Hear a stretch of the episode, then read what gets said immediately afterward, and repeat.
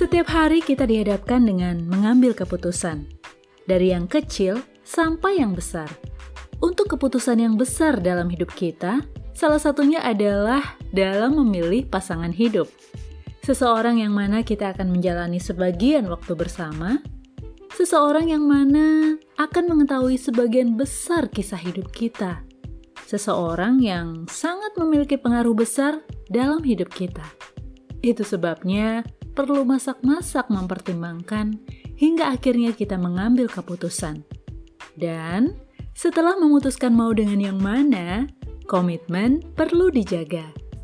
Sebab pada dasarnya manusia tidak akan pernah puas melirik yang lain, membandingkan diri dengan milik orang lain. Akan selalu ada yang lebih cantik atau ganteng dari kita dan sebaliknya. Akan selalu ada yang lebih menarik dari pasangan kita dan sebaliknya.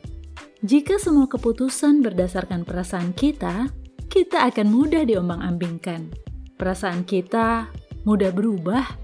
Sekarang senang, beberapa saat kemudian bisa berubah menjadi benci, takut, khawatir, sedih, dan sebagainya.